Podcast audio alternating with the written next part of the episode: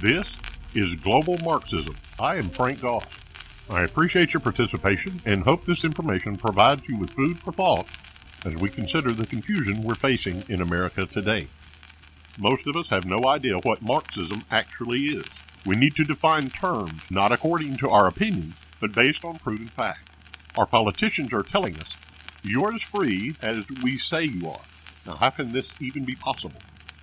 Let's back up and consider our history. Let's look and see what is meant when Barack Obama said that he wanted to fundamentally change America. Let's see if these things are indeed remotely possible. The critical nature of things is really, really astounding. As we look at society today, it's hard to imagine where we are exactly as a society. It's hard to envision the corruption and the perversions that walk on the streets today. And we all say that this is liberty and freedom. Well, that's a lie. It's a perversion of all morality and decency. And there are a lot of people who are outraged regarding the teaching of critical race theory. And admittedly, it's, an, it's a horrible idea that inspires and builds nothing but racism and brings racism to the surface of children's understanding.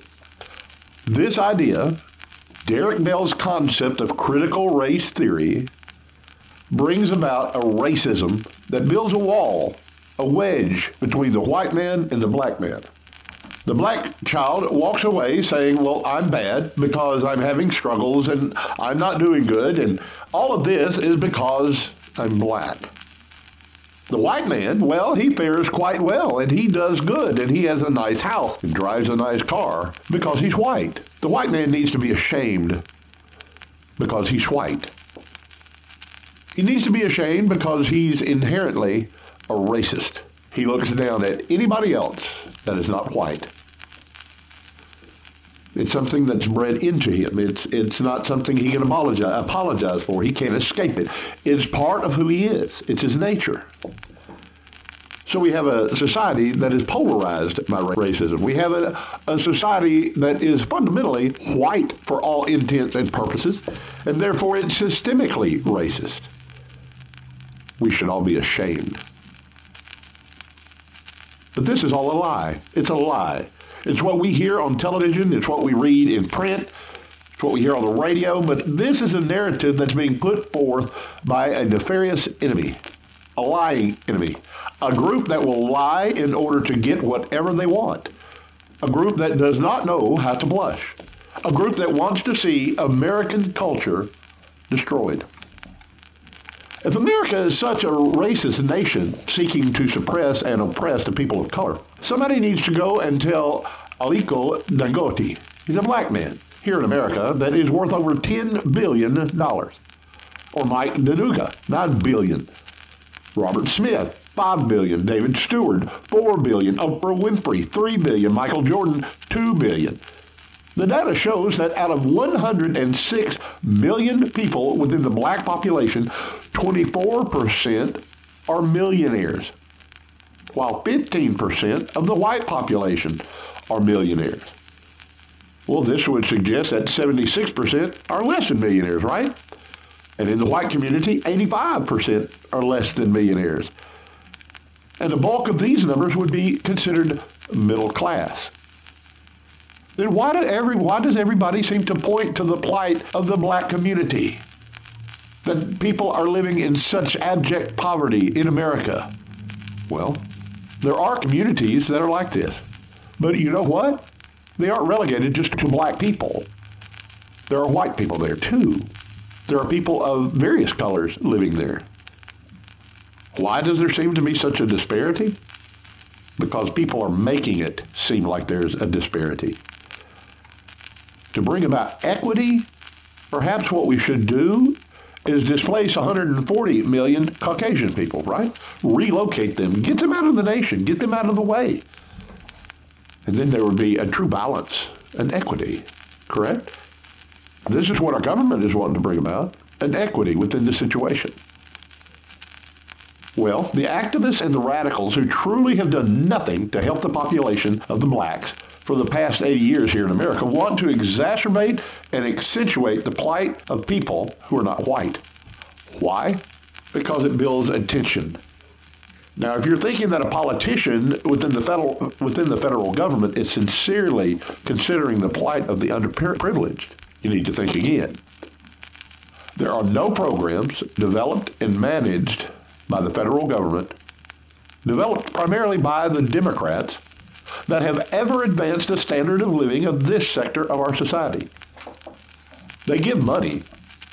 They've established a welfare system. They have food stamps and Medicaid and housing assistance. And these are all socialistic programs. These programs tend to remove any initiative on the part of the individual. And if they work, they go to work and make too much money, they lose all their benefits. They lose their food stamps, they lose their welfare, their housing assistance, and their medical coverage, their free phones and child health insurance, and so on. The Democrats knew exactly what they were doing when they set up this program. They created a collective. Their arrogance and condescending attitude towards the black community is contemptible, and it's more than offensive. They're using the black community as a straw man as they seek to corrupt voting integrity. They're telling you and I, the white guy, that the black man does not know how to secure a driver's license or proper identification. He's helpless and ignorant, uneducated, unschooled, unable. And we need to take this into consideration. We need to understand that the black people are basically dumb, according to the Democrats. When the Democrats began their efforts to secure the black vote, they unloaded a plethora of government programs that essentially paid the black community to remain unemployed and uneducated. They developed a program that allowed more income if there were more children. The incentive was to have more children. More children would grow up to vote more for Democrats. The more kids, the more money for support for the family. Welfare mamas were found all over America. The attitude of subservience was being developed, a bondage that tied the black man to government assistance. The Democrats were teaching the people of color that they could not survive without the benefits provided by the government. In that they received these benefits, they were expected then to provide a vote in each of the election cycles. Drop the ballot in the box, go back to your corner, collect your check, sit down, and shut up. This attitude was revealed very clearly during the 2020 election when Democrat Joe Biden said, If you have a problem figuring out whether you're for me or Trump, then you ain't black. The black vote is expected by the Democrat. It had been bought and paid for for quite some time. It was not the black skin that Biden was appealing to. He was demanding gratitude from the black attitude that had been nurtured since Reconstruction. We, Biden was saying, care for the blacks and the people of cover, color. We've given billions of dollars just to show how much we care. The black vote to the Democrats is a given. It's expected. They take it for granted. There are a myriad of government programs available to the black and brown and underprivileged communities. The United States have offered these communities more opportunities than any other nation in the world, bar none. What other nation can say that they literally fought a war to make sure that the black people were free? The white people fought a war to make sure the black people were free. Now, was that a racist war? The numbers show that this sector of society has far, far greater opportunities here in America than anywhere else in the world. But what are blacks being told? Bernie Sanders and his mighty Marxist minions are preaching white supremacy, systemic racism, oppression, and abuse. They're creating a wall of division in the United States. They're walking all over the Constitution in order to get across their Marxist intentions and goals. If you know anything about Marxism, creating a division is one of the first steps towards true revolution. When I mentioned revolution, I'm not speaking of wars and riots. I'm talking about a true change. You must have an oppressed group to which you can appeal. The emotions must be incited, and a true sense of subjugation and tyranny must be inspired in the minds of the oppressed. They have to have a desire for freedom. Freedom from the chains that bind them. Freedom from the people who are seeking to rule over them. They have to be convinced that these chains literally exist. So today we have Black Lives Matter, a Marxist organization, Antifa, a Marxist organization, and the nonsense the Marxists are putting forth, and it's nothing more than a package of lies, misrepresentation, and a twisting of facts. They're after the narrative. They have to control the narrative. If they control the narrative, they can persuade a nation. Now, step back and consider this. Present day, it's January 2022. The Democrats control the media in almost all of its forms. The national educational complex, Hollywood, television, radio. They've revised history and are patiently moving the public on towards their goal of the eradication of Christianity, destruction of American culture, and ideas of charity. They want you to know that this is not really communism, no, but it is socialism. It is progressivism. But my friend, it's well known that there's little difference between the two. As Barack Obama said, he said there's little difference between socialism and communism. Both control the resources without private enterprise. And in both, government has the first and last say on everything. This is where we're moving. The oligarchs are telling the government. The government is telling the people. And the people, well, they wear their mask and stay home. If you're a child of the 50s, you will easily recognize what I'm saying and you'll understand. You and I can look back and lament and we can say to ourselves, boy, things are not like they used to be. We can also say in the same breath, and it's not how it's going to be in the future, is it? Many will shrug and say with alacrity, well, that's just progress, right? Well, no. No, it's not.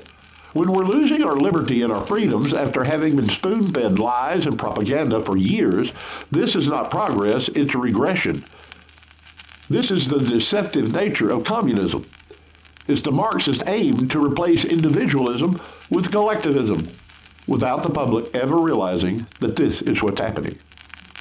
Today, looking at the reality of the situation, it appears that there's no turning back now, as our youth are now considering totalitarianism and socialism as an appropriate means of government. Where do you think they learned that? Do you think their mothers and fathers taught them this? Or they taught this in their schools and in their classrooms by their teachers? Were the messages delivered over the television and through the movies and through the music that they listen to? It, it goes slow, and the communists are patient. The Marxists move quietly in the back, but they do move. Ladies and gentlemen, it is more critical than we realize.